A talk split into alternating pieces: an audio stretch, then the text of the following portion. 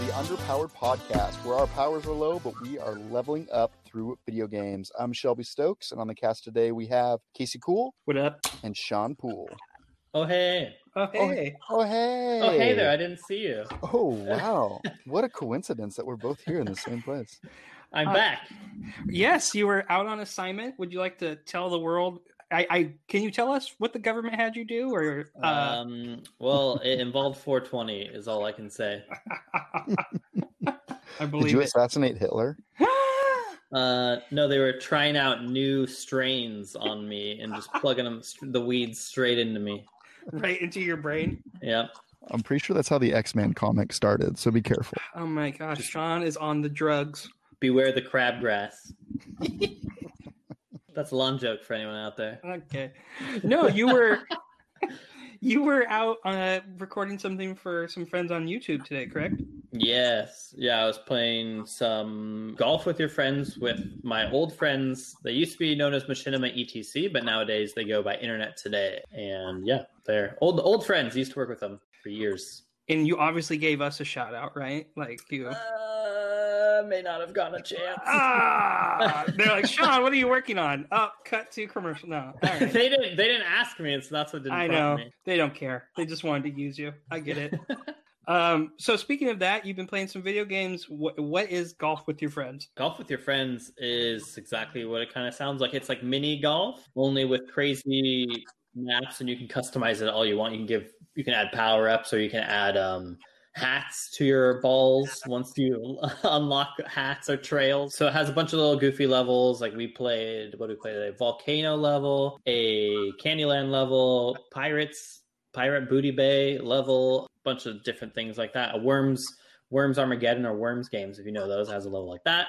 Yeah, I love those games. I haven't played it since 2017, but it was fun. Speaking of Booty Bay, how was your World of Warcraft conquest? They're slowing down. I'm level 25 now. I'm waiting for that boost, getting power leveled from my friends, because he told me I had to get to 25, and then he would level me through Scarlet Monastery, but that hasn't happened yet. But yeah, it's been fun. Been playing that AoE Frost Mage. It's just slowed down. Do you think you're going to stick with it? I don't know. It's hard to say. Once I hit like a wall or like grindiness, it's like, I could be spending my time in games that are fun and not grindy. Like, what's the end goal? I get to 60 and then what? PvP, bro. Go for High Warlord. You're already stoned. I'd be afraid of because of all the tests the government did. You know, I could be like a super soldier, but with games. I believe it. You're the next esports Michael Jordan. Totally not true, but man can dream. I know. I wish. I'm like Captain America, only with gaming. You're Captain America's body before the steroids, for sure. So do you just like throw a DS across the lawn and like hit a tree or something? That'd be awesome. Use a switch as like my shield. Yes, that's the only way to cut the crabgrass is by throwing the 3DS as hard as you can. Power glove. I would have a power glove on one side at least. Yes. So Shelby, what have you been playing? I didn't play much this week. I played a little more Forza Horizon. That's still a game. You're still playing it? I am. I'm kind of like poking at it. Like get in, race like 2 or 3 races, hit a few signs, and then move on to the next thing. So I did get my daughter to play a little bit. That was fun. She basically just held down the gas and drove in circles. Is this so you can get that 30-hour mark? Your child labor? It has crossed my mind that I should just leave it on all night. That's really what I should do. That's like people who teach their kids to like farm gold and WoW or something like that, you know? But I will say that like I logged in and now it's like snow time. So there's snow on the ground, which is cool. So they like rotate the seasons every couple of weeks, I think. Huh. So I had like a supercar. I log in, it's snow on the ground, and that car could not do anything. Like you would basically just go out and it would just spin in circles. It's like, oh. Can you use trucks there in Forza? Oh yeah, there's trucks. Yeah. Right now I'm rocking a fancy Range Rover. Oh. You would. Yeah. Yeah, it looks like so nice. So bougie. Bourgeois. Yeah, for sure. So I'm gonna keep playing that a little bit. I'm also playing Uncharted 4. You just started that? No, I've been kind of off and on in this game for probably about a year. I'd have to go back and look at my first achievement, but I think it's probably been 12 months at least. Yeah. Do you think you're close to finishing it? That's on your backlog. It is. I'm on chapter 16, and there's 24 chapters. Okay. So not quite. You're 2/3 of the way. Yeah, but in some of those story games, I think the end might just be a lot of quick chapters. Yeah. But who knows? Yeah. I love this game. It is totally up my alley, and I think part of the reason I haven't like powered through and beat it is because I just enjoy it so much that I'm like, oh, I need to save this. Yeah, you're savoring it. Yeah, exactly. That slow burn. Yeah. But for those of you who don't know, it's third person. There is some shooting.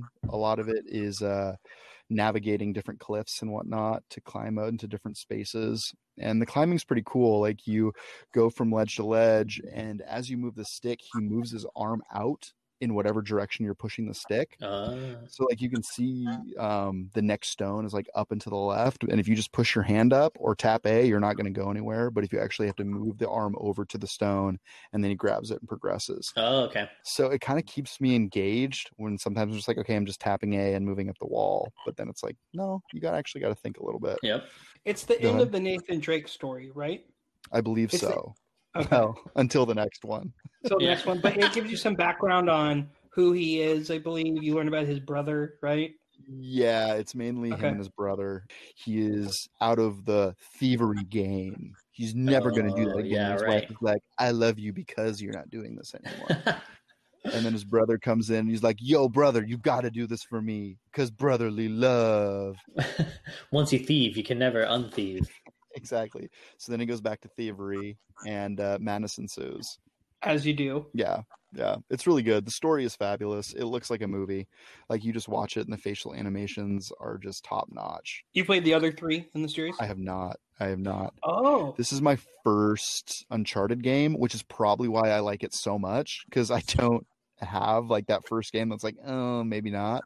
So I'm just coming in after they fine-tuned the system so well is how I think is going. Speaking of like movies, you can actually go, or at least you used to be able to, I'm sure you still can. You can go on YouTube and find the cinematic version of most Naughty Dog games because they're basically like a movie. You can go in and watch like an hour and a half or 2 hour long. Basically the movie, all the cinematics in the game. I did that with like the first because I didn't have a PlayStation 3 or anything like that and was like, oh, I wonder what it's about. And yeah, you can do that with a lot of those kind of narrative games. Yeah, and then from what I hear, those early games, the combat's pretty, not difficult, but hard to get through is kind of what I heard other people say. This combat feels tight, and one thing that I do appreciate with the combat is they really make you use the space intelligently. Like you can climb up on a different level, come down, drop down on an enemy, and kind of move throughout the environment vertically. It's not really cover to cover shooting, which is what some of those games can kind of feel like in terms of a third person shooter. So enjoying it. A little more Assassin's Creed-y. Yeah, and you know how I love my Assassin's Creed, man. You know. The last Creed. Yeah, it has a good balance between, like, figuring out the puzzle, climbing something, and then shooting people. Yeah. And, like, it doesn't seem like any one sequence is too long. They give you just enough to be like, oh, I wonder what's next, wonder what's around the next corner. And it's really well done. I enjoy it. Nice pacing, it sounds like. Yeah, very nice pacing. No more Kingdom Hearts? Kingdom Hearts is still there. For those of you who aren't watching live, I am recording from a coat closet because my in-laws are in town right now. And my Xbox is set up in the front room. In-laws are here, so not a lot of Xbox being played right now. You had some Switch games on your list right now that you could be... Oh, you do have a couple, I guess. Oh, no, I could always break out that Switch. Yeah, that Divinity Original Sin is staring me in the eye. Every time I see my Switch, it's like investment. I see you. It's like waiting for me. I feel like it's about to rogue shank me at some point. Like I'm going to wake up at 3 a.m. and then go down a 20-hour DOS hole. Is that the game you're most scared of playing on your list? In that, like, oh, it's going to take so much time. Like, if that's the one that's going to hold you up. Yeah, there's a couple of them, and that one's probably at the top of the list. You shouldn't have told me that. Next week, mark your calendars, next week is when we officially declare who wins round one of the Backlog Challenge. Yes. Is there a tally of how many games everyone's beaten yet? Shelby's got 2, I've got 0, but a lot can happen. Wait, didn't you beat... Legend of Zelda. No. I had to redo the Spirit Temple, and I got to it. And I haven't touched it in 2 weeks. I guess we can talk about what I'm playing. Yes. I was so turned off by having to redo it. I'm just like, I get like that sometimes where I'm annoyed.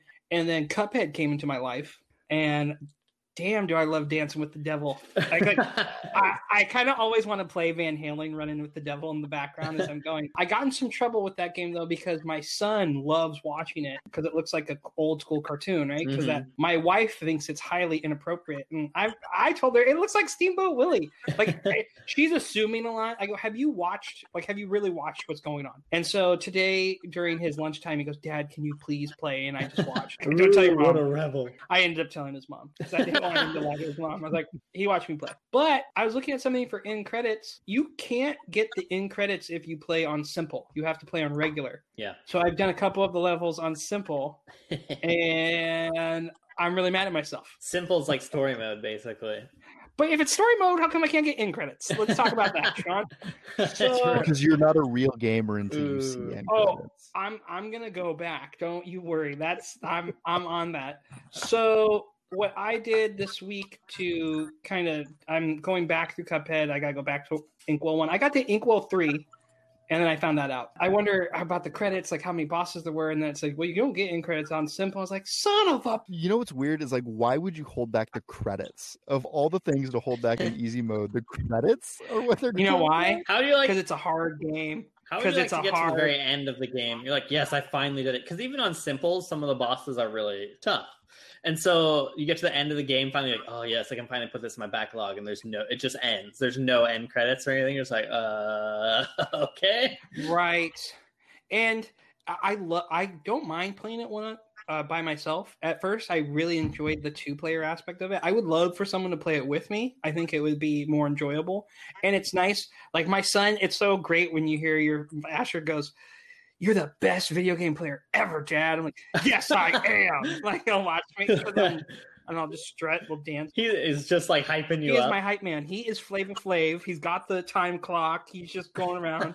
My daughter, Sammy's just watching like, what is going on? I'm just imagining you like jumping up in victory, fists in the air, and then you like kick over a LaCroix to show how BA you are. I dab. I start doing the floss.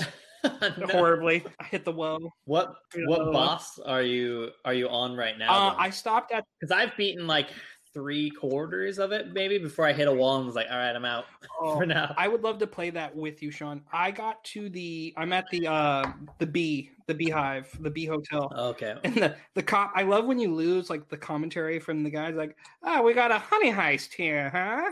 Yeah. And whenever I read it to my son or my daughter, I do it in those 1930. Listen here, like man, see, you got to get that voice going. That's good. But I also went back to Dragon Quest 11. That's a game I kind of want to dive more into. I am done almost with that game.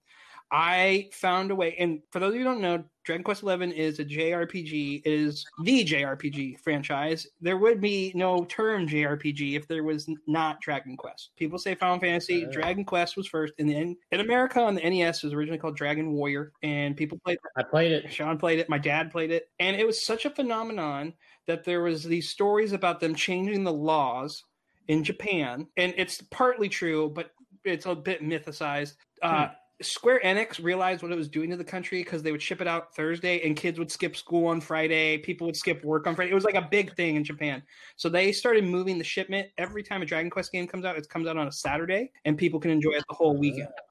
It is a beloved franchise. If you don't know the art and if you've seen the pictures, I know Shelby has some pictures pulled up he's looking at. It's made from Akira Toriyama, who created Dragon Ball Z. He designed the character art. He is the illustrator of what you're playing, right? It's his. It looks like Dragon Ball in a fantasy setting, in a way. And it's got a really great story. All the characters are really fleshed out. You can do little quests or side quests to find more about their backstory. And I like that, but I like it when there's a payoff in the end. Like, there's two characters that you find out. There's this really flamboyant clown guy named Sylvando. And Sylvando, like, hey, sweetie, like he talks to you, like he's definitely wants in your pants, right? Oh, okay. But he's who does? Well, he works for the circus, but he's like a badass swordsman. There's a range of character classes. There's the main character is called the Luminary. He's in Smash, and he can do it all. It depends how you spec him. And I love a good talent tree, so you can invest points into a talent tree and get certain job skills or weapon skills. Like as soon as I saw him, the thief. There's a thief. He has dual wield available to him. I was like, oh, I'm going for that right away. Dual wield is always better. Then there's the fancy juggler guy. There's the knight, there's the twins, and one's like a priest and one is a mage. There's this old fellow who's like a monk wizard guy, and then there's the badass female martial artist that uses no magic. What I also like about it is a lot of people, I saw someone playing it on Twitter, I'm like, oh, I got to the ending, and someone, the first question was, how many hours are you in the game? They're like, oh, I'm at 40. And they go, you got the first ending. That's not the real ending. Damn you, JRPGs. Right. Well, no, there's a timeline to it. So there's an event that happens to a character, and you can go back to that moment where this happens to one of your teammates and change the history of the game. So you have to get all the endings, right, in order to count it as completed? Yes, there's only the two, and I'm at the final super boss. And I found out I was just messing around with something, because so another thing about this game, this is the definitive edition, and I'm playing it on Nintendo Switch. They added more background content to it. There's like added costumes, added bonus material, and added story. It's really well done game. If you're interested in the game, get it for the Switch. And the big thing about Dragon Quest that people really follow is the slime, the blue slimes. Yeah, that's all I remember from being a kid. So there's like a blue slime pro remote that looks like imagine a giant Hershey Kiss. Mm-hmm. That you flip over and you could use as your pro remote. They made slime drinks for a limited amount of time, red and blue slimes. I drink it. I'd drink it. I don't know if it was only in Japan or what, but I remember reporting on it way back in the day. I believe it. So the slime's really big, but the thing is there's something called a metal slime, and they've been in every game. And metal slimes, when you kill them, give exponential amount of experience. So this game is it's really gear-based. Levels help, but gear is big. And I wanted to fill out everyone's talent tree. So I found out a series of moves that you can do that are these things where like they're bonuses, and it makes the metal slimes come. And then there's a move that metal slimes also have the highest evade rate. They have like an 80% evade rate. So you can't hit them. And when you hit them, it's for like 1 HP. So they only have like maybe 7 HP, something really low. There's a move that the thief learns called critical claim, and it never misses. And it's always a crit. And so he one-shots him. And then you do this other move that you get guaranteed good items, right? It's like a pep up. You get triple experience. So in one battle, I got 1 million experience and I grew 8 levels. And it was like a 10, 12-minute process. So I was like, if I had just grinded for an hour, I probably would have gotten 3 levels. So it was really cool to figure that out. So I'm like, everyone's about level 93 now, because I just did that for 2 hours, and I'm just kind of I'm getting ready to go have the showdown. So that's going to happen hopefully in the next few days. And then the other game I picked up was one with my son, because I was tired of getting yelled at by my wife for the whole Cuphead incident, was Let's Go Pikachu. Oh, right. Do you guys play Pokemon Go? I know, Sean, you used to. I would love to come back. I did for a few times, and actually I have Let's Go Pikachu on our Switch, but I don't have access to it myself right now. Right. Well, no. So this is a good time to get back into Pokemon Go, by the way, because they're doing a lot of stuff for COVID where you can just raid from home. You can get an item where you can join a raid from your house. You don't have to be at places right now. And they're making Pokemon abundant. I would recommend jumping in and getting back on Pokemon Go. But this is basically, it's a remake of Pokemon Yellow that integrated Pokemon Go features. And my son, and it's 2-player at the same time. So my son uses I bought the Pokeball remote. It's a Pokeball that is a controller. Yeah. So it's 2 buttons. The joystick's a button, and then there's a button on the back, and he uses that. And if you shake another Joy-Con, a second player follows you, and it's like a brother or sister. So I say it's Asher and Sammy when we're playing. Oh. We named it Asher. His Charmeleon is currently named Chipotle. So anyway, my son really enjoys it. We are on to the 4th gym. I'm going to try to power through that because it's only a 20-hour game. And I know Pokemon Yellow like the back of my hand. There's some other little nuances, though. Like, they fleshed out the story because there used to be – you guys played Pokemon Red or Yellow or Blue, I'm sure. Yeah. Right? All of them. Okay, so you remember the Elite Four, the ice lady who had the Lapras, right? Like, she – that's the only mention of her. So there's, like, something earlier in the game where you actually interact with her and she saves you from Team Rocket. So they fleshed out the characters, but my favorite thing they do is your Pokemon follows you. Yeah. So Pikachu rides on your shoulder, but you could have a Charizard fly by you, or you could ride on the back of your Charizard or your Arcanine. It's little things. A total nerd, but my son got a Venusaur today. Awesome. Asher got a Venusaur. His Bulbasaur evolved to a Venusaur today, and he was geeked out about it. It hops like a frog. I would not expect Venusaur to move like that, but it's just like, oh, you're a toad. Okay, that makes sense. And yeah, because Pokemon Yellow had Pikachu follow you way back in the day. Right. Hence Yellow. It was like the anime. And Jesse and James, Team Rocket, are in it with Meowth. They're in there, and they have like running jokes. They're still dumbasses. I haven't gotten to the point yet where I can put my Pokemon in from Pokemon Go. Oh, right. But I have like 2 or 3. My son, or I know Asher really wants Alolan Sandshrew, which is like an Ice-type Sandshrew, which is an Ice-type Sandshrew. I steal. He looks cool. And then I have a Dratini that I definitely want in there because Dragonite is the man always and forever. I wish Dragonite looked cooler.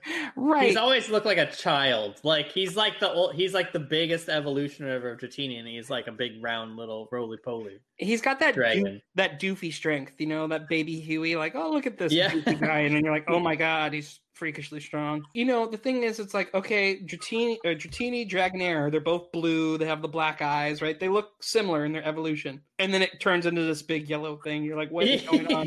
It makes no sense. They could definitely, like, reskin it. Its shiny is green, too, which is kind of cool. But like Peach Dragon. No, it has a purple stomach. It's exactly Peach Dragon. It's Peach Dragon to a T. I should watch that with my son. Speaking of that, and my daughter, they would probably dig it on Disney Plus. You guys can hook us up with a sponsor anytime. So, how many hours in would you guess that you're into it? I would say we are in about 7 hours. 7 hours. I'm trying to think how long it'll take me to beat it. How many? Are there a lot of quality life improvements too? Yes. So one of the best things about it is it is the old school red and blue battling system. There's not for like Pokemon Sword and Shield is the more in depth, complicated battling, the competitive scene. This uses just the traditional. It uses the old red, blue, yellow engine of picking a move. You have a boy or girl Pokemon. You can make Pokemon eggs, obviously. But the one thing that they do is so you don't. Wild Pokemon, you can see them. You see them on the map, and you can to go to them. And you don't fight them. You just throw a Pokeball. And if you catch it, you get experience and money. So it rewards you for your time. Yeah, you catch them like you do in Pokemon Go, where you just throw balls until it catches or runs away. So Asher and I have to go, okay, ready? 1, 2, 3, go! And we throw it. And this is part of our routine. We found a Pokemon yoga. So, like, after he does his schoolwork, we do Pokemon yoga for, like, a PE break for 20 minutes for stretching. And my daughter, she loves it. Every Pokemon's Pikachu to her, though. So we're working on that. She's like, no, Pika. I'm like, that's not Pika. That's Squirtle. I feel like Casey will take serious issue if his kids do not know the names of Pokemon. Right. That's not even. She should know. His kids are going to be in their teens, and they're going to be rebellious and be like, "No, I don't know that Pokemon, Dad." I don't care if you can multiply 5-digit numbers in your head. If you don't know who this is, you're dead to me. What Casey's just like? What counters fire? I don't know. You get it together, son. No, there's scholarships for that. I could be an esports dad. No, Asher could probably tell you the weaknesses. He's pretty sharp. But we've been enjoying that. So I got those on the docket. And then the other game that has snatched up a majority of my time. But on Dragon Quest 11, if you were looking for a JRPG with a really well thought out story and cool visuals, I highly recommend, is a phone game called War of the Visions Final Fantasy Brave Exvius. And it is a it's Final Fantasy Tactics on the phone. Can you say the name again? Because that's I know. Yeah, it is. How many semicolons are in that? One. And Super mega ultra. Not mode. Semi, just it's actual colon. War of the Visions, Final Fantasy Brave Exvius. I know, rolls off the tongue. How can you say that with a straight face? You know, it's like Kingdom Hearts. It's Square. It's what they do. Yeah, you exactly. Know? They just add more words to the ends of names. Right. And Dragon Quest is also Square. So. It is fun. It's a gacha game. I usually play Fire Emblem Heroes a lot, but I'm kind of getting turned off on that game because I had saved up so many orbs just for like months because I was waiting to get a character and just farm it. And the percent was really low. And then the next week they did the same character at a higher percent. And so I've been playing that for 3 years. I'm kind of like, I'm going to take a break. But this has got my attention because of the battling grid system. There's really fleshed out voice acting in it. There's a great story. Nice. You can get a lot of benefits from just doing the side quests. You can, there is a skill talent. There's what I would call a chain grid or sphere grid for each character you get when you pull characters that you can build their skills. Are the characters ones you'd recognize from other Final Fantasy games, or are they new? So, in the launch, it's characters in that story, but this week they launched the main character from Final Fantasy Tactics, original Ramza, and then another beloved Final Fantasy Tactics character. He's basically the best character in Final Fantasy Tactics. His name's Orlando, but they call him Thunder God Sid. And when you get him, he comes with the sword Excalibur. And he, in the original Final Fantasy Tactics, he was so badass.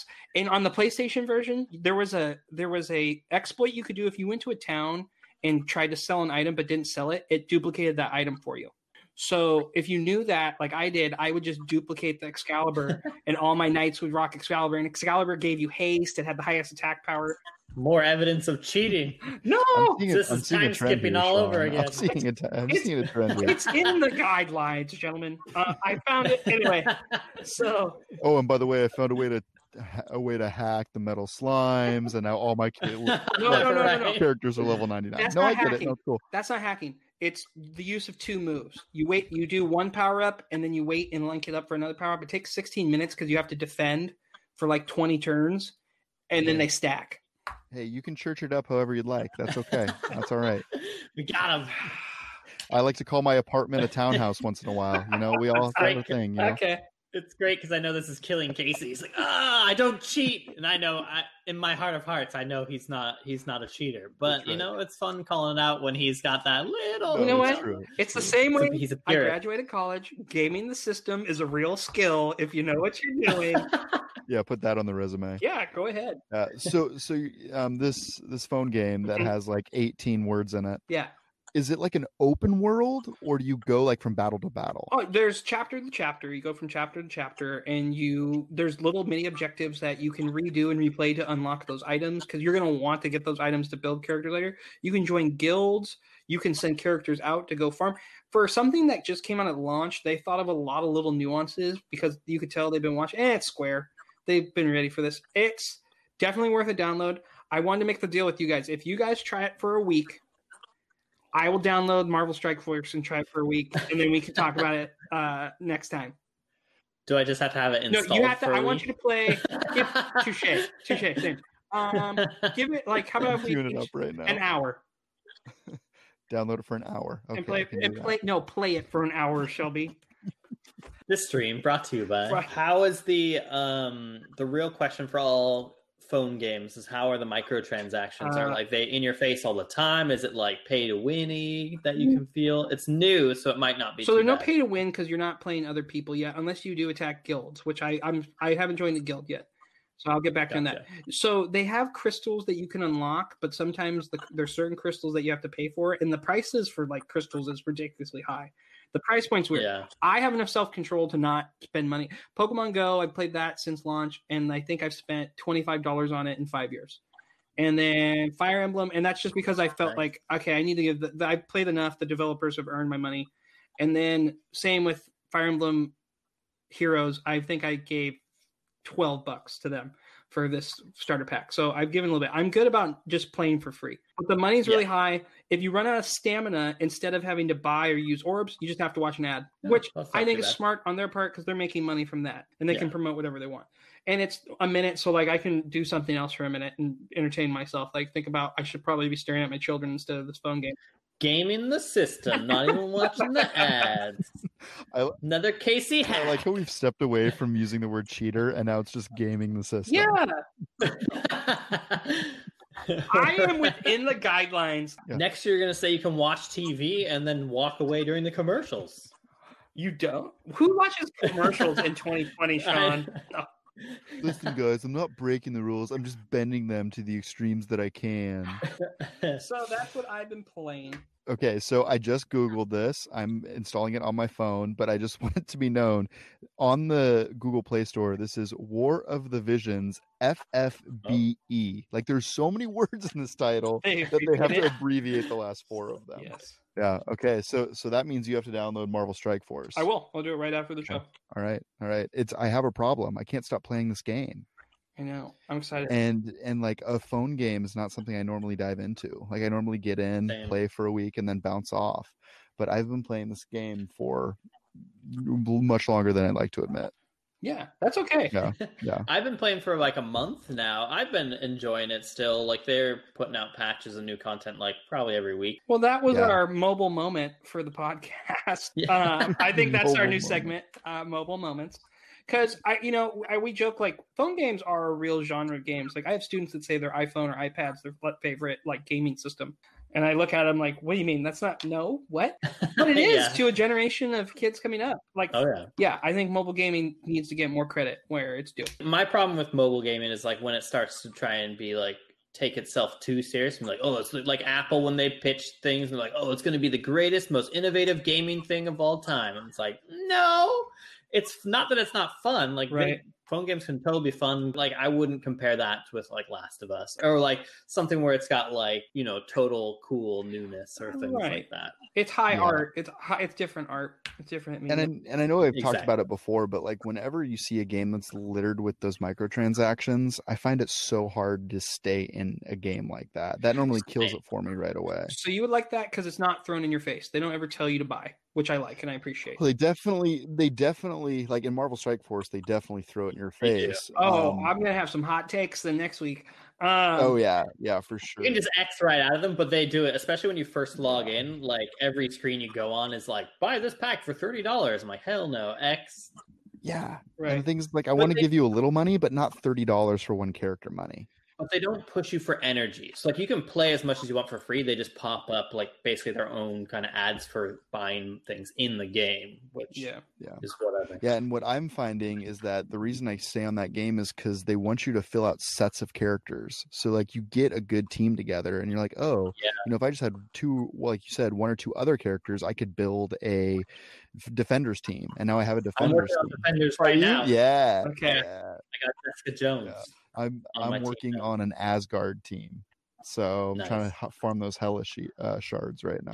You can get 10 hellish shards for like 10 power cores or whatever. Oh yeah, you always go for the 10 for 10s, always, no matter who they are. I'm I have no clue what's going on right now. I feel power shards are like the things that are worth real money. I'll figure it out.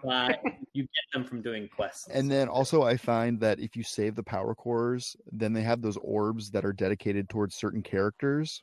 Those are the orbs that I wait to buy. Otherwise, the random number generator gets you on the premiums. Welcome to the Marvel Strike Force podcast where we talk about Marvel Strike Force. I've actually found a Google Docs spreadsheet where it has like the tier list. That's how into it. I've done that for Fire Emblem Heroes. People can get into those games. I think it's totally fine. And I think we've gotten into them enough. We should get into some news. Oh, I like that. Welcome to the news, where you stay up to date on video games. What kind of news you got for us? Well, I'm going to start with the biggest breaking story this week. In a previous podcast, we talked about Last of Us 2 being delayed indefinitely. Not anymore. June 19th, it's coming out because someone at Naughty Dog, allegedly, Polygon, Forbes, many game outlets have reported this, that it was first announced on Reset Era gaming forums. People were posting video clips from the new Last of Us 2, and it is rumored that it's a disgruntled Naughty Dog employee who is tired of being mistreated there, so he decided to mask all the leaked stuff. It's not confirmed yet that it was a person from Naughty Dog. I'm curious. I wondered if it was someone that was disgruntled too from them delaying it because they felt like it's a ready game. Yeah, because they said at the beginning of April that it was mostly done or almost done, and everyone was guessing it was like a physical supply issue maybe. I know we talked about that a little bit. It sucks for the devs that have been working on it, and they want their... It sucks because they apparently in the spoilers they basically put out like the whole story, which is a very narrative driven game. So. Right. I haven't played it. I have Shelby. You played the first one, right? No, this is actually on my backlog. And that's right. Part of the reason I didn't dive through this whole story is I really don't want to be spoiled on this game. Right. I have not played Last of Us 1. There's a big turn at the end that everybody has talked about, but I want to go in there not knowing what's going on. So absolutely. It's such a story-heavy game to be spoiled really just bites, guys. The thing is just avoid it. Like the story I linked for us, I picked one that I knew that would not leak because I know I'm notorious for spoiling things on accident. But no, bro, I'll admit it. It's happened. But Snape killed Dumbledore. I did that on live radio. Did I ever tell you that story? I'll tell you. No, but you're a bad person. No. Okay. He's like proud. Yeah. Here's why. So it was actually, I got fired later that day from the radio station for a different reason. So they made me go out to the midnight showing of the 6th Harry Potter movie.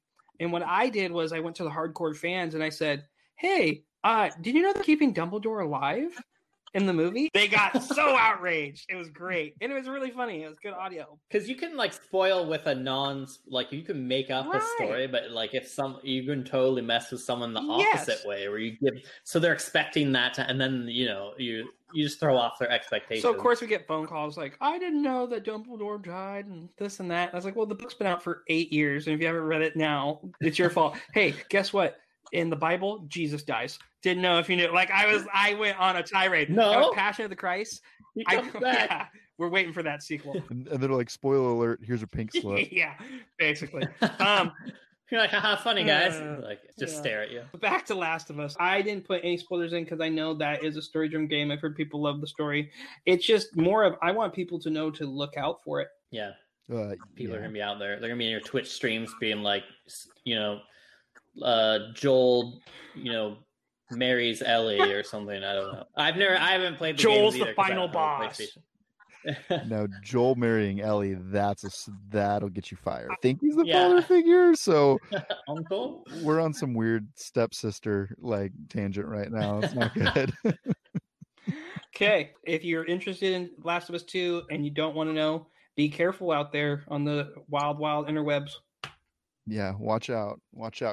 Make sure to read the title before you click. Yes. And speaking of wild interwebs, there's a lot going on with Nintendo, right, Shelby? Hey, yeah. Nintendo had a hack is what happened. Nintendo says that up to 160,000 Nintendo accounts may have been accessed by hacks. So this story dives into how the Nintendo accounts have been hacked via the Nintendo Network ID. Approximately 160,000 accounts were compromised by unauthorized parties. They believe it was obtained by illegal means. And it turns out people could have bought large amounts of Fortnite bucks. And so they can watch. Yeah, they can, you know, have all their Fortnite-y dances. Yeah, it's obviously for money laundering, guys. Come on. Fortnite's a money laundering facade. Is that what you're alleging? I'm not alleging. I'm saying hot breaking news. Yeah. So of those 160,000, they're going back and asking individuals who may have been hacked to access via their account and reset a few things. Yeah, it's too bad. Nintendo got hacked, and that's not cool. I always have an issue with a Nintendo login system as it is, and I never use my Nintendo Network ID, so I would not fall into this category. See, I do, and I took it pretty serious. And the Nintendo ID was something they used for Wii U and 3DS, and now they've moved to a different... Like, the things you've had to link up to connect all your devices is so strange. So what I did was they recommend you go get a authenticator from Google. Two-factor authenticator. Thank you. A two-factor. A two-factor authenticator. And I downloaded one and did that to my account just to make it extra safe. So if anyone out there has a Nintendo account and they use online, it's a pretty quick setup. You just need to go. Nintendo put a how-to. So good luck getting Casey some Fortnite bucks. Yeah, all of his Fortnite bucks are locked into a bank. Oh my! I rolled around them naked. They can have my dirty Fortnite bucks. In good news, didn't Nintendo do something interesting this week, Casey? Amiibos are back, baby. Nintendo filed a patent for new Amiibos, and I'm an Amiibo sucker. I'm a Nintendo shill. They applied for a brand new Amiibo-based patent in Japan, and it's pretty vague, but it appears to allow players to control an on-screen character by using the Amiibo. So you'd be able to move the Amiibo, and it would move them in the game? Right, is that possibly, or you could, if it was you want them in your party. Maybe if it was like a turn-based game. Could be a lot of options. It's really vague right now. It's really short, but that's something that keep your eye out for if you're an Amiibo fan. As someone that doesn't have any Amiibos, how do Amiibos work now? You like plug them in and then you get that character or that skin or whatever in your game? Because I remember was it Breath of the Wild where you get like special stuff and other Breath things? Breath of the Wild's great because like I have the Ocarina of Time Smash Link, and what you do is if you put that on in the Breath of the Wild, you get Epona. So they give you the horse, and it's the best stat horse. They give it to you perfect, and all you have to do is have the Amiibo. If you got the Wii U remake of Twilight Princess, that came with a Wolf Link Amiibo. And if you put that in, you have a pet wolf that follows you and hunts. And depending on how far you are in the game, the wolf has that many hearts. I am definitely – there's many nights where I've looked at buying one online. I use one with the hearts. So they want to probably like gamify Amiibos even more versus just like them being like a fancy like serial number. They want to like make them so you can play with them too. Well, they do it with Animal Crossing. Animal Crossing, they actually did digital cards. So people, what they do now is if they have the cards and they want someone to move into their village, they'll scan the card and it can allow them to kick someone out. I learned that because my wife just discovered Reddit with her obsession. She's probably playing Animal Crossing right now. And she kept asking me this question. I go, just go find like a group online. And I'm like, go to Reddit. And she's like, what? And then she's like, Reddit is hilarious. Like she's telling me all about Reddit. Oh, great. What have I done? She's like, what are these memes these kids are all posting? So Nintendo's going to keep at it, huh? Yeah. It seems like a lot of these plastic gaming toys have kind of went away, right? Disney Infinity got discoed, and there was the other one, Skylanders. Skylanders also got EA?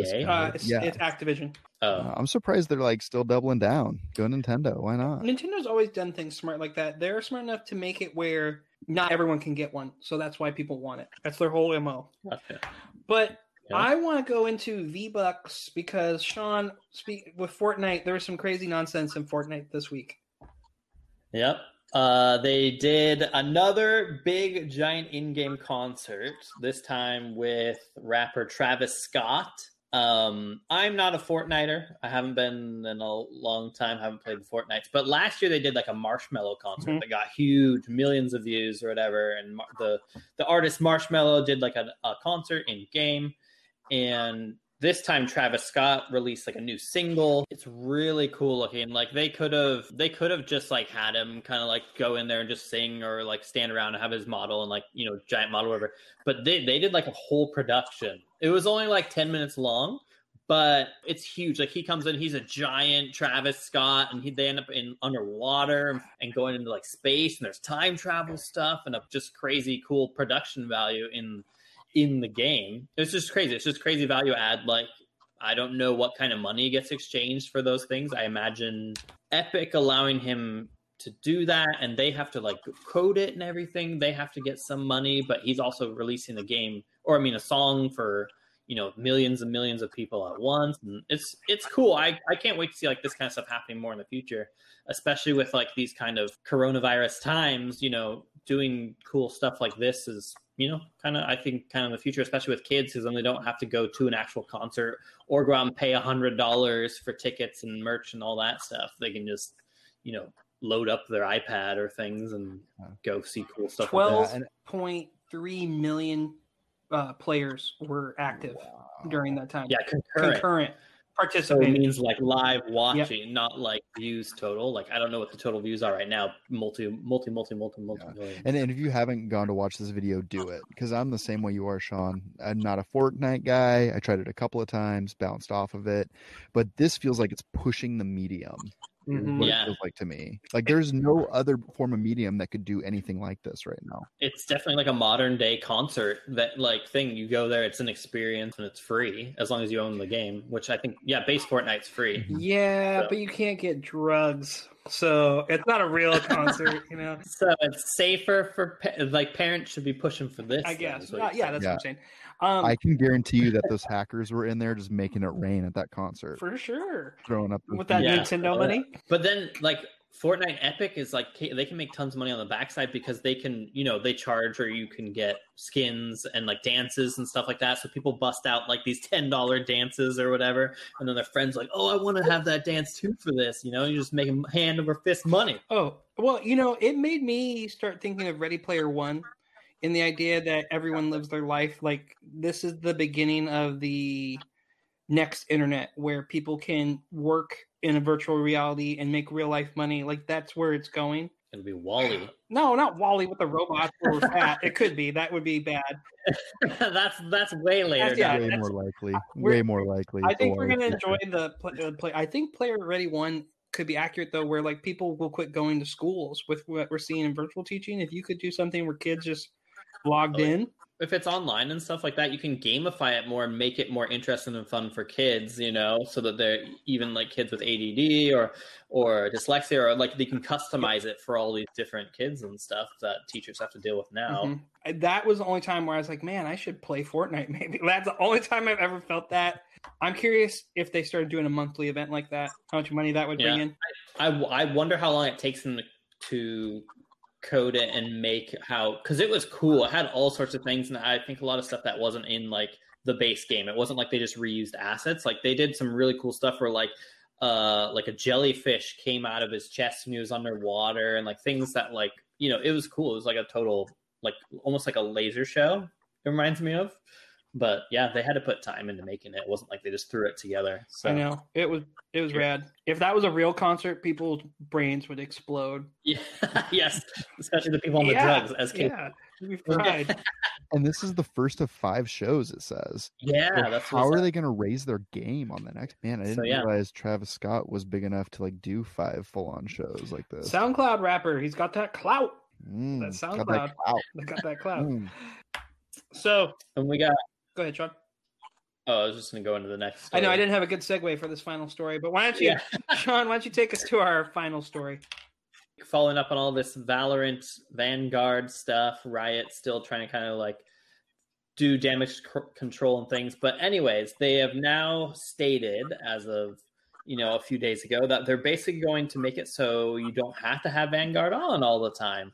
You can now, there's going to be a system tray that's going to be like an icon on the system tray where you can disable it, and or you can uninstall it completely if you don't want it to even come up at all while you're playing or while you're not playing the game. But the caveat is, you, as soon as you load up the game, it's going to reinstall it if you've uninstalled it. You can't play the game at all unless you have it enabled. And from what it sounds like, as soon as you turn your computer on, it will still run. But if you disable it, it will stay off until you restart your computer and then start up again. So the way they made it sound like is you have to restart your computer so that it's on from when it starts to play Valorant. So it's still like, it's like half fixed kind of, because they want it on basically from when you start your computer, but they also want to give people the option to not have it on all the time. So they're listening to people sort of and letting you uninstall it or close it so you can go about your life. Because I guess people were running into problems where their favorite like other apps or games or stuff they're running were like running into problems with it, even though Riot claims that that's not the case. Like it shouldn't be causing any problems, but because it was, I think people gave them some proof probably that like, you know, their antivirus kept like conflicting with it, or they're making it so now you can uninstall it temporarily, but it will reinstall whenever you want to play the game. It sounds kind of tedious the way they're going about it, but it's better than the system they had before. Is it worth it? That's my question. Is the game that good to go through all this? I don't know. I got invited to the beta the other day, and I still haven't installed it because I almost did. I started downloading. I'm like, wait, I forgot about the anti-cheat thing. And I'm like, do I want to? This makes me at least consider it more because, you know, I don't really care so much or worry so much about getting hacked. I would love you to play it for the podcast, to be perfectly selfish and honest. But no, I just like, it's just like, one, what do I have to hide on my internet search history? Like, I'm a pretty average dude. If they want to know what I search, they're going to be pretty uninterested to find my dark web history. They're going to be like, oh. What drugs are best to take at a Travis Scott concert? Where do I get the crabgrass? I mean, my thing with these stories is I'm not hearing people say, yeah, Valorant is a must play game. Like, go out there and play this game. Right. All I'm hearing about is the security feature issues. Mm-hmm.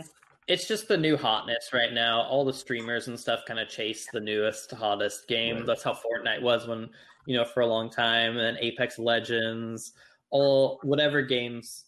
Or like the new hotness, people kind of follow it. And it's a Riot's first game since League of Legends. But they also have like Teamfight Tactics, which is like a spin-off of League of Legends and stuff. But But yeah, so it's, you know, Valorant is the new hotness, and it is in beta, so it could come out and be cool. It's like this weird hybrid between like Overwatch and Counter-Strike, because Counter-Strike's so serious, and Overwatch, I think a lot of people would say is kid-friendly or more casual, even though, you know, they both have different skills. Mm-hmm.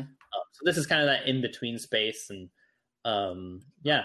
The funny thing is, like, a lot of comments on this, like, people were so outraged about this always online anti-cheat Vanguard, and now there's people that are like, oh, well, now the cheaters are winning. They get rid of the cheaters. So it's like they can't win no matter what they do. Right. I'm getting so sick of the people on the internet just bitching and throwing a fit because something doesn't go their way, because not how they wanted the game, God forbid. And then, like, the things they say, like, oh, he should get cancer, or oh, all these people should, like, the darkness that comes out of people. I love the anonymity of the internet, the anonymous factor of it. But at the same time, I really wish there was a way that people could figure out who's saying this nasty shit, because it doesn't make the world a better place. It gives people this giant sense of entitlement. Do you remember the movie Jay and Silent Bob Strike Back? I just can't stand it. And this goes back to this. I don't want to go on a giant rant, but this is people are going to be unhappy one way or the other. Mm-hmm. I'm tired of it. I'm over it. I'd like to know if the game's any good. I'd like to know if there's a competitive scene to it. Riot makes good products, so let's focus on that. Otherwise, everyone needs to shut up and move on. Shut your mouth. Mm-hmm. I mean, I feel like this game is probably going to stick around. I mean, it has hooks of Overwatch, and it has like the actual physical or graphical look of Counter-Strike, and it has the speed of Counter-Strike. So I think this game's going to be around for a while. It has a pedigree too with the team behind it, but I'm just whatever. I want to hear about the game. I'm tired of this, and I'm tired of people bitching. Until it's on the Switch, Casey doesn't care. Dude, I feel like you're like on the front porch throwing cans at people right now. Mm-hmm. I get that feeling though. Like with most PlayStation games and exclusives, I totally space out and don't care or don't think that they're a big deal, because I haven't had a PlayStation since 2. But you know, if it's coming to PC, I'm like, oh, okay, what is this game about? Like that the Horizon Zero Dawn. You're probably interested in that now. Yeah. Yeah, I was interested in it when it was first coming out, but like as soon as it was like, oh, it's an exclusive, I'm like, I'm not going to pay attention to it until it's coming to the PC. It is time for emails. Emails. Oh, good. We got a real robot sound there. That was nice. All right. We'll start with Lily from Seattle. Gentlemen, I had a random thought just walking today, and I want to hear yours. I'm enjoying the podcast. I love that you answer any random question. So here it is. Would you rather be a reverse centaur or reverse merman? That's from Lily from Seattle. Reverse is the other way around. So like a reverse merman would be like a fish head. Yes.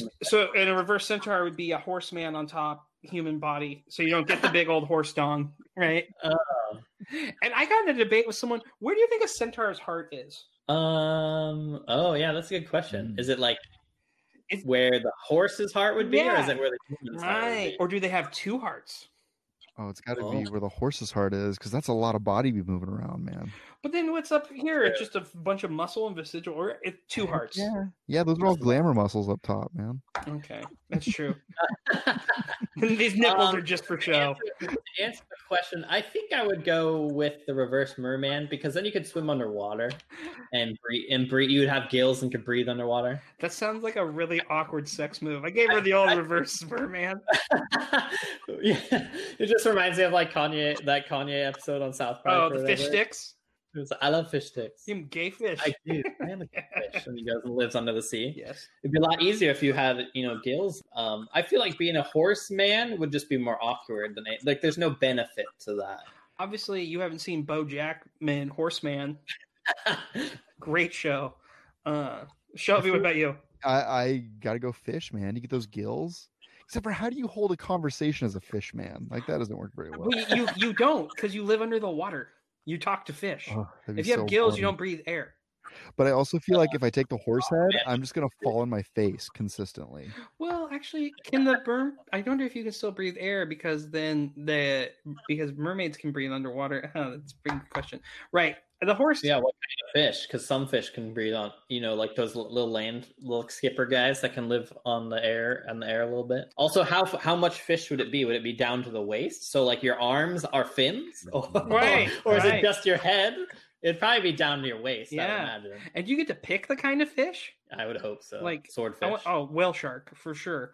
Just huge. Huge. Yeah. But just kicking his legs behind him. Yeah. The top half of a horse, your arms would be out like this at all time. No, I'd go fish too. That's a horrible question. They both suck. That's a great question. It's great and horrible. Okay, well, if we throw in the mix a bird man. Half bird, half man. Oh, I'd still pick a fish. Oh, bird for sure. Because you get wings and birds are assholes, man. Yeah, you can shit on people. Yeah, but you're shitting human shit. It's not a bottom bird ass. Exactly. That's why it's better. That's why it's better. You're just flying, dropping deuces. Okay. Well, I like how you made it your own question. I love it. Yeah. All right. That's our answer for that. Literally. I'm gonna be thinking about that one. All right. This is from Mark in Bellingham. Guys, with quarantine and everybody cooped up, I'm running out of shows. You guys seem like an eclectic bunch, and I'm sure you have a bunch of good recommendations. What would you recommend I watch during the quarantine or put in my queue? This is Mark in Bellingham. I just finished watching with my mother. We just finished watching season 2 of Altered Carbon, which is a Netflix show. It's good. It's really sci-fi. So if you don't like sci-fi stuff, you're not going to like it. It like deals with basically the idea that the human body is just a sleeve, they call it, and your soul and your mind is basically in these little capsules that you can plug into the back of people's necks. So people can swap bodies and things, and you know, it's all this. It's a lot of classism of like rich versus poor, because the rich can basically afford to constantly get new bodies, new sleeves, whereas poor people can't afford to buy new sleeves, so their family members just end up like on a necklace around their neck because they can't afford to put them in a new body and things. So it's interesting. One more show that I finished watching on my lonesome, if you don't mind, Dubs, is a Norwegian show called Ragnarok on Netflix. Okay. And it's basically, the premise is it's this young guy, high school age, moves with his family to this small Norwegian town, and he gets blessed like right away. And basically he slowly starts becoming Thor, because the idea is that the giants, so if you remember Loki, his brother looks a lot like Loki. It hasn't been revealed that he's like part giant or anything, but yes, so the idea is the giants had killed off and beat all the Norwegian gods, and the giants have basically, they look like people, and they're rich people that run this town, and and he's basically slowly becoming Thor, who's like the ancient defender and fighter of these giants. Hold on, Sean. Say that he's slow. You went robotic for a second for the slow. I am a robot. So it's awesome. So slowly he starts, like every episode, he starts getting more and more Thor-like. Like he gets a hammer and throws it really far at one point, and like so on and so forth, and all these cool things. And I enjoyed it. It's only 6 episodes, which sucks, but it's all kind of condensed. So like every episode's good and has more in it. Has some really just good twist turns and some. How did you feel the second season held up compared to the first? Of Altered Carbon? For Altered Carbon, yeah. The first season is good. They change actors in the second season to the guy who plays Falcon in the Captain America and Falcon and like the Avengers movies and stuff. And he's a good actor. The storyline is kind of a little more love story-y, but the final like 2 episodes, Netflix does so good with cliffhangers. The final like 2 episodes are really good and pull at like your heartstrings and stuff like that. And yes, I really liked the end of the second season. Like I felt good, and I like, you know, want more. It's not like one of those where you're like, oh, that was it. Like they tied up a bunch of ends, and you know, left some more like mysteries to answer. So yeah, those both sound good. I watched Altered Carbon, but the second one sounds intriguing too. Yeah, it's different. It's like a different theme. Like they bring back some stuff, but it's fun. That's cool. Shelby, what about you? I have been diving into a show called Dave. Dave. My gosh, yes. The show is so good. Yes. Is that the little Dickie show? It's hilarious. Yes. It is. It's great. Yeah. It's on Hulu, and it is absolutely hilarious. I mean, just all the way through. How far into it, Casey? I'm up to date. I watch it every week. Yeah. I just watched the one with him and Allie at the wedding. I'm not nearly as far into it as you are, but I'm on the second episode, and he basically runs into into these two parents, and their kid has just passed. Yes. And they come up to him and ask him to perform at the kid's funeral. And it is the most uncomfortable, hilarious show I've seen in years. And if you're not familiar with Little Dicky, it's loosely based off him, and it's about the start of his career. He is Little Dicky in it, but it's not Little Dicky concurrent. It's about him at the beginning somewhat. There's some like similarities to what's going on. And it's produced by Kevin Hart's production company. Kevin Hart was hyping this up, and he was saying that Little Dicky could be a great comedic actor, like, and that's what I found. Like, his comedic timing is really funny, and he spits hot fire in that freestyle at the end of the first episode. So good. Yeah So that's been good. And then the other show that my wife and I are loving right now is Songland. I don't know if you guys have watched Songland at all. No. It's kind of like in the vein of American Idol, but it's like Shark Tank meets American Idol. So what they do is they like bring in individuals that are mainly in the LA area, and they perform a song that they wrote. Oh. And then they have three producers up on the stage, and they basically just pick the songs apart and rebuild them. And then at the end, the guest host chooses one of the songs to record or take home. Cool. And it is such a cool moment when you watch the producers work through these songs, and they go, okay, that thing you're doing here, the hook, I like the hook, let's keep the hook, but let's get rid of everything else. And it's up there with a guitar, and they strum a few lines, and they like turn the song on its head, and it's just amazing to watch their minds work. So it'd be cool to see that, like, behind the scenes of music making, music production. Who are the producers, like, who have they gotten on there? So they have a guy by the name of Ryan Tedder, I want to say. Mm-hmm. And then their names that you probably don't know unless you're in the music industry. Ryan Tedder, the lead singer, and he's the lead singer of, I don't remember. Basically, they have a country guy, a electronic rock guy, and a female that does rap music and R&B. Three producers basically have three different walks of life. Ryan Tedder is the lead singer of One Republic. That's it. One Republic. Which is a band I enjoy. Yeah. I know them. Yeah. But it's really cool. So they bring in four people, they play their song, and then they say, okay, we're going to pick these three, and then they take them back to the studio, brush up their songs, and bring them back and make them choose. So there's a little bit of the, we'll be back right after this. But I like more of the Shark Tank aspect of, this is what's good, this is what's bad, this is what I like. Where do you watch that on? I watch it on Hulu. Gotcha. Yeah, and Dave's also on Hulu as well. And Dave's on FX and FXX, so you can watch it there. Yeah, on Netflix, I'm watching Travelers. I'd give it an eh. Okay. Strong eh. What about you, Casey? Oh, thanks, guys. Do you watch television? So yeah, I do from time to time. I'm obsessed with the documentary that's taking the world by storm right now. No, not Tiger King, Last Dance. It's about Michael Jordan. It's 30 years ago. So it made me feel like that stuff I remember from when I was very little. I was a huge Jordan fan, and it just shows you his drive. And like, people they compare Jordan and LeBron and Kobe. Kobe and Jordan are very similar in my mind about how they approach the game. LeBron's a super talented athlete. He's probably the greatest athlete to ever be in the NBA, but he is nowhere near as intense or had the drive that Jordan did. And it's different. He's more friendly. Yeah. Well, yeah. Way more friendly. But it just shows him, and it shows I love, for people that are looking things to watch too, like the 30 for 30 documentaries on ESPN Plus are always great.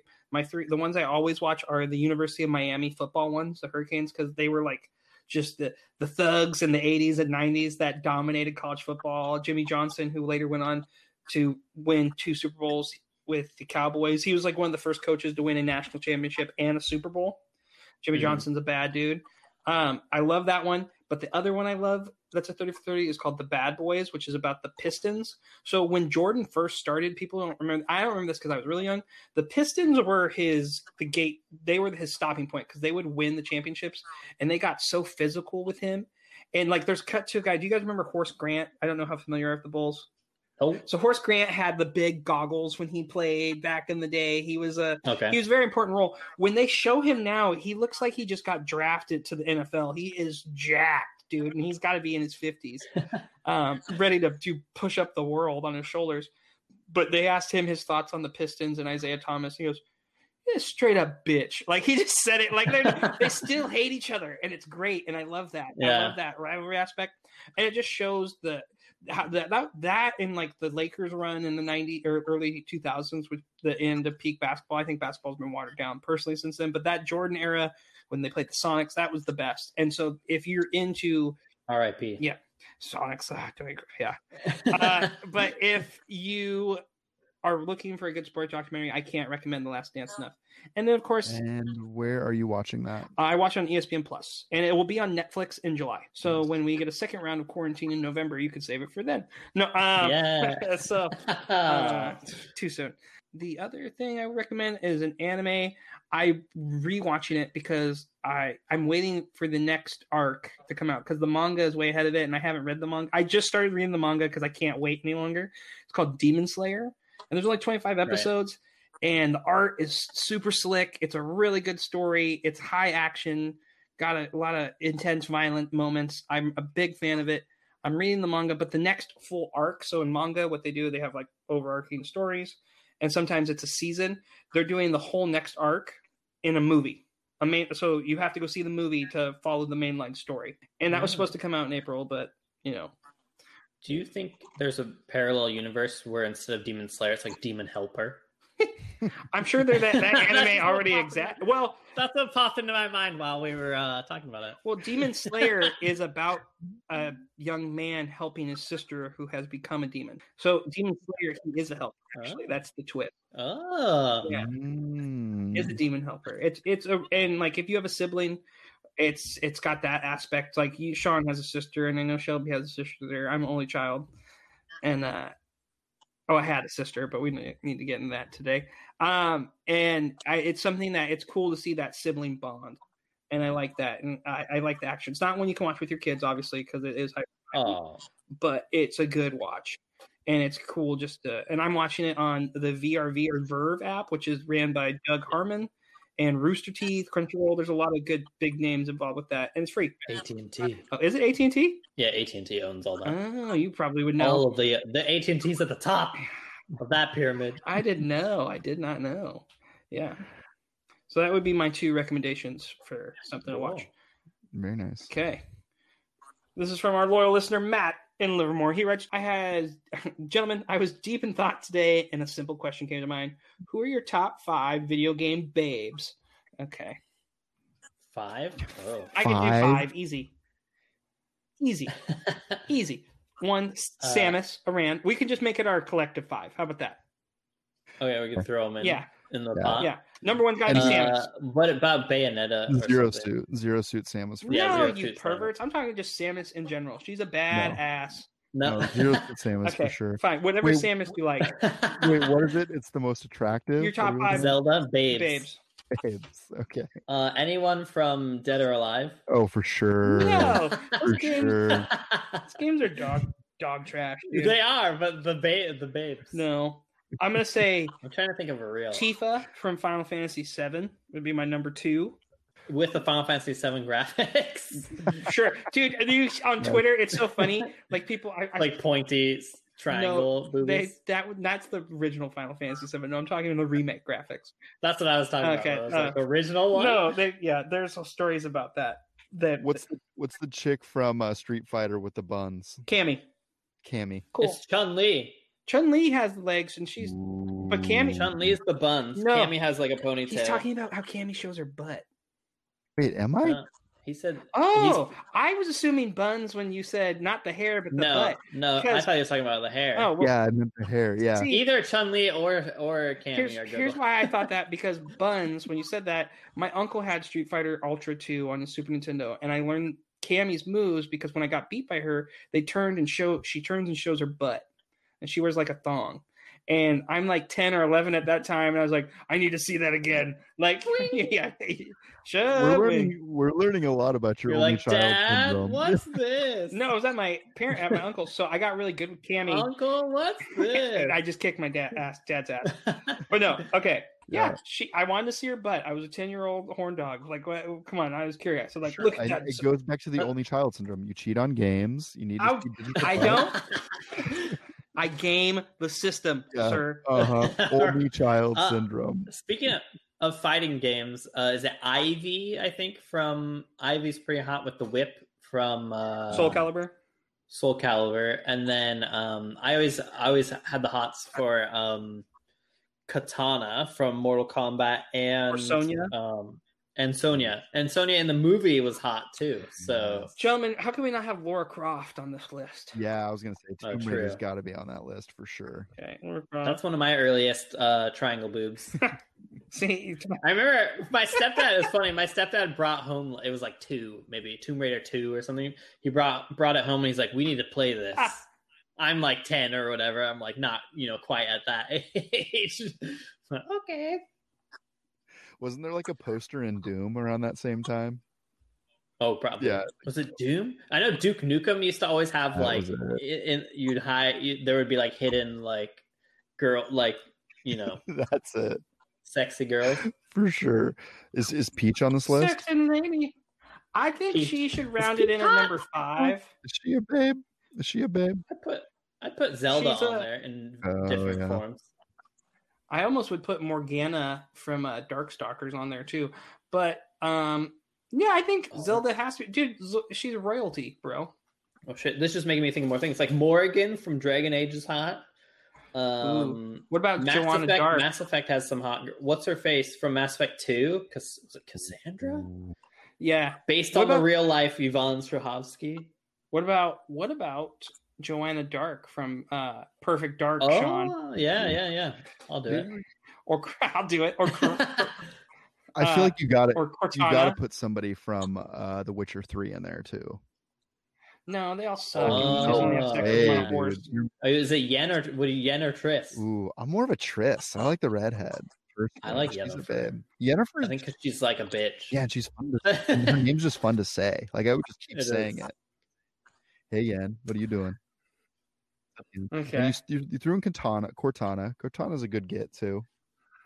I mean, right? I think we'll leave it be. I think we listed off enough, and people can take that. I don't really want to spend the time like treating this on a whiteboard where we're moving names like it's an NFL draft pick. I'm like, well, if we go first round with her, I don't think I can give you 5. There's too many fives. Good question, Matt. And our final email, and this is a little more wholesome. Hey guys, enjoying the podcast. I'd like to know, what is your favorite gaming memory with your friends? Eric and Tracy, California. Right? What is your favorite memory? I go back to any time I had like a sleepover as a kid. I can think of just staying up and playing video games. Like those memories always stick out to me. Yeah. I remember when we were home for winter break and Sean was not at Wazoo yet. He was transferring in the next year. And so he still had his apartment. And WoW had it where you could get all the best gear just by PvPing. And we would be playing AV all day. Yeah. And we were getting hammered. And there was this guy on there. And you would be in this group chat with like 40 people, right? And his name was Rocket Man.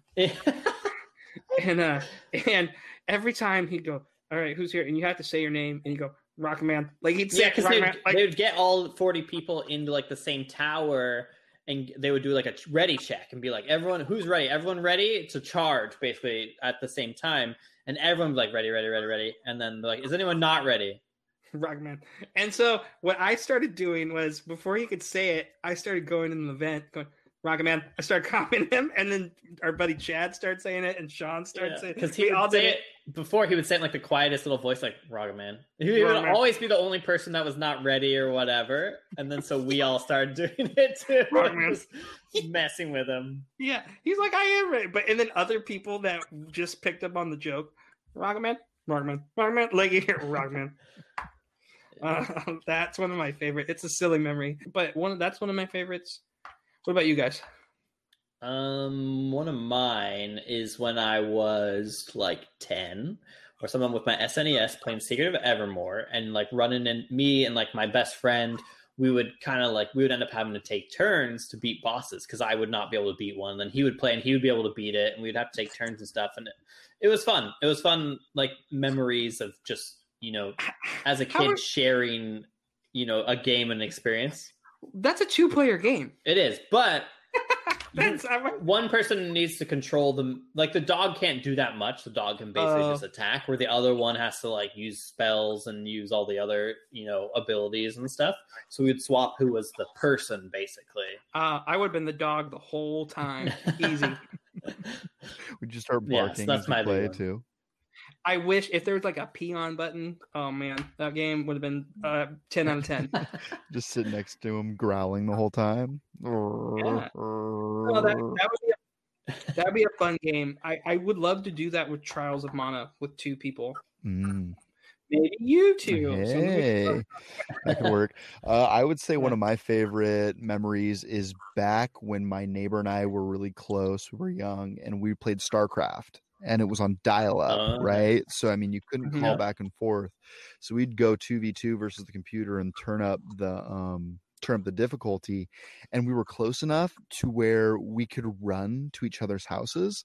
So we'd be like playing, get to a place where we felt comfortable, and then run over and be like, okay, what are we going to do? Okay, we're going to push in here, then we're going to go left, then we're going to go right, or whatever we were going to do. And then we'd run back and we'd sprint. I mean, we're 4 or 5 houses away. And that's cool. Just really cool. And then like StarCraft, when it first came out, you know, you could build the nuke. So before that, it was Warcraft. And then you go StarCraft, and you're like, oh man, we can nuke people now. Did you ever end up playing like custom StarCraft? I was into that for a long time as a kid, where you'd go and play custom games. And you play like Zergling Rush and all that kind of stuff. Yep. Like right when that stuff was in its infancy. Too, like right when it was new, that was neat. Like I tried to go back and do that in StarCraft 2 and just got owned in every scenario. Like I'm too old for this. I can't figure this out. I would say in terms of like couch co-op, Halo 3 came out when I was in school in college, and we had some really good Halo parties. And right in that same time frame, Rock Band came out. Yes, and those were some cool moments where you'd have a room full of people and just be jamming to Rock Band. Yeah. Rock Band was huge. I loved to play. We would play that. I remember you and Franklin would always play Donkey Konga too. That was also a random one, but playing Rock Band with the fellows was always great. Madden tournaments in the frat house were always good too. We had like big I had one where I got with someone where I bet the loser had to do the other's laundry.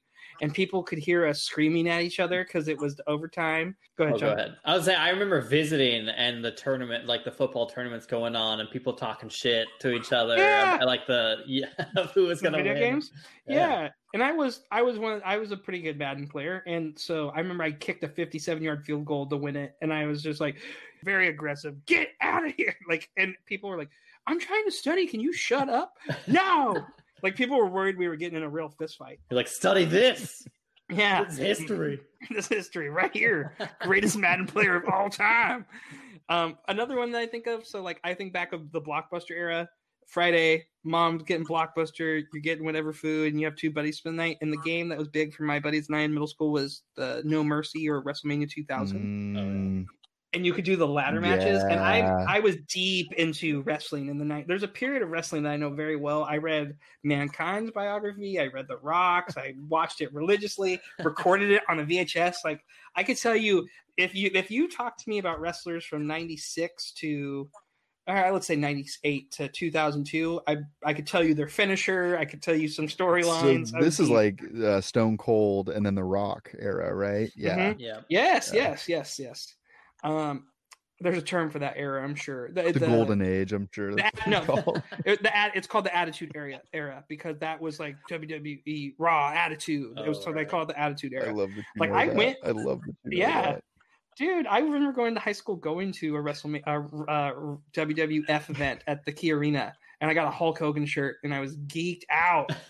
I loved it. When my kids are in their teenage years, I'm going to nickname that the Attitude Era.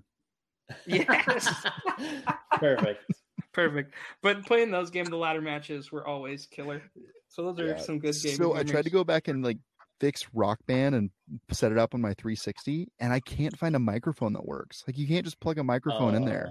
It has to be a special microphone, I guess. That's dumb. I almost cried. Can't just use any old USB mic or because no one to set it up with a family, start rocking out. The future's now, old man. Time to move on. No, give me my plastic instruments so I can strum along. Well, that wraps it up for emails, and I think that wraps it up for us tonight. Yeah. Thanks for joining us. Do you guys have anything to plug or anything going on this week? Sean? Yeah, you can watch that gaming. That Internet Today is the name of the YouTube channel, and you can find the Golf with Your Friends stream that we did on it would have been for April 28th. Sweet. Okay. Sweet. And I'm going to probably stream a little bit later in the week. I'm kind of new to the streaming thing, but we'll figure it out. On what platform? I'm probably going to use the PlayStation is what I'm thinking. I have a whole dedicated studio to streaming right now, so I figured, hey, let's see what we can do with this. So yeah, I think you should. Out. And that will be under Power TV, or will that be under Shelby Stokes? Can be. Okay, it's either going to be under Lisdexic Learner or Underpowered. One of the two. Okay. Cool. Maybe we make that your homework to tweet it out. People can go, there you go. Yeah. Well, no, so that's something too. We'll talk about that off air. I have nothing to promote. Everyone stay safe, and thank you for listening to us. Yeah, and make sure to follow us on Twitter at UnderpoweredPod. We also send us an email at underpoweredradio@gmail.com, and follow us on Instagram at under.powered. We also officially have a website up. It's underpoweredmedia.com. So please come and check it out, and we look forward to talking to you soon. We out. And remember, play your games. Play them, people. You have them for a reason. Don't just let them sit there. Play your game. Play your game.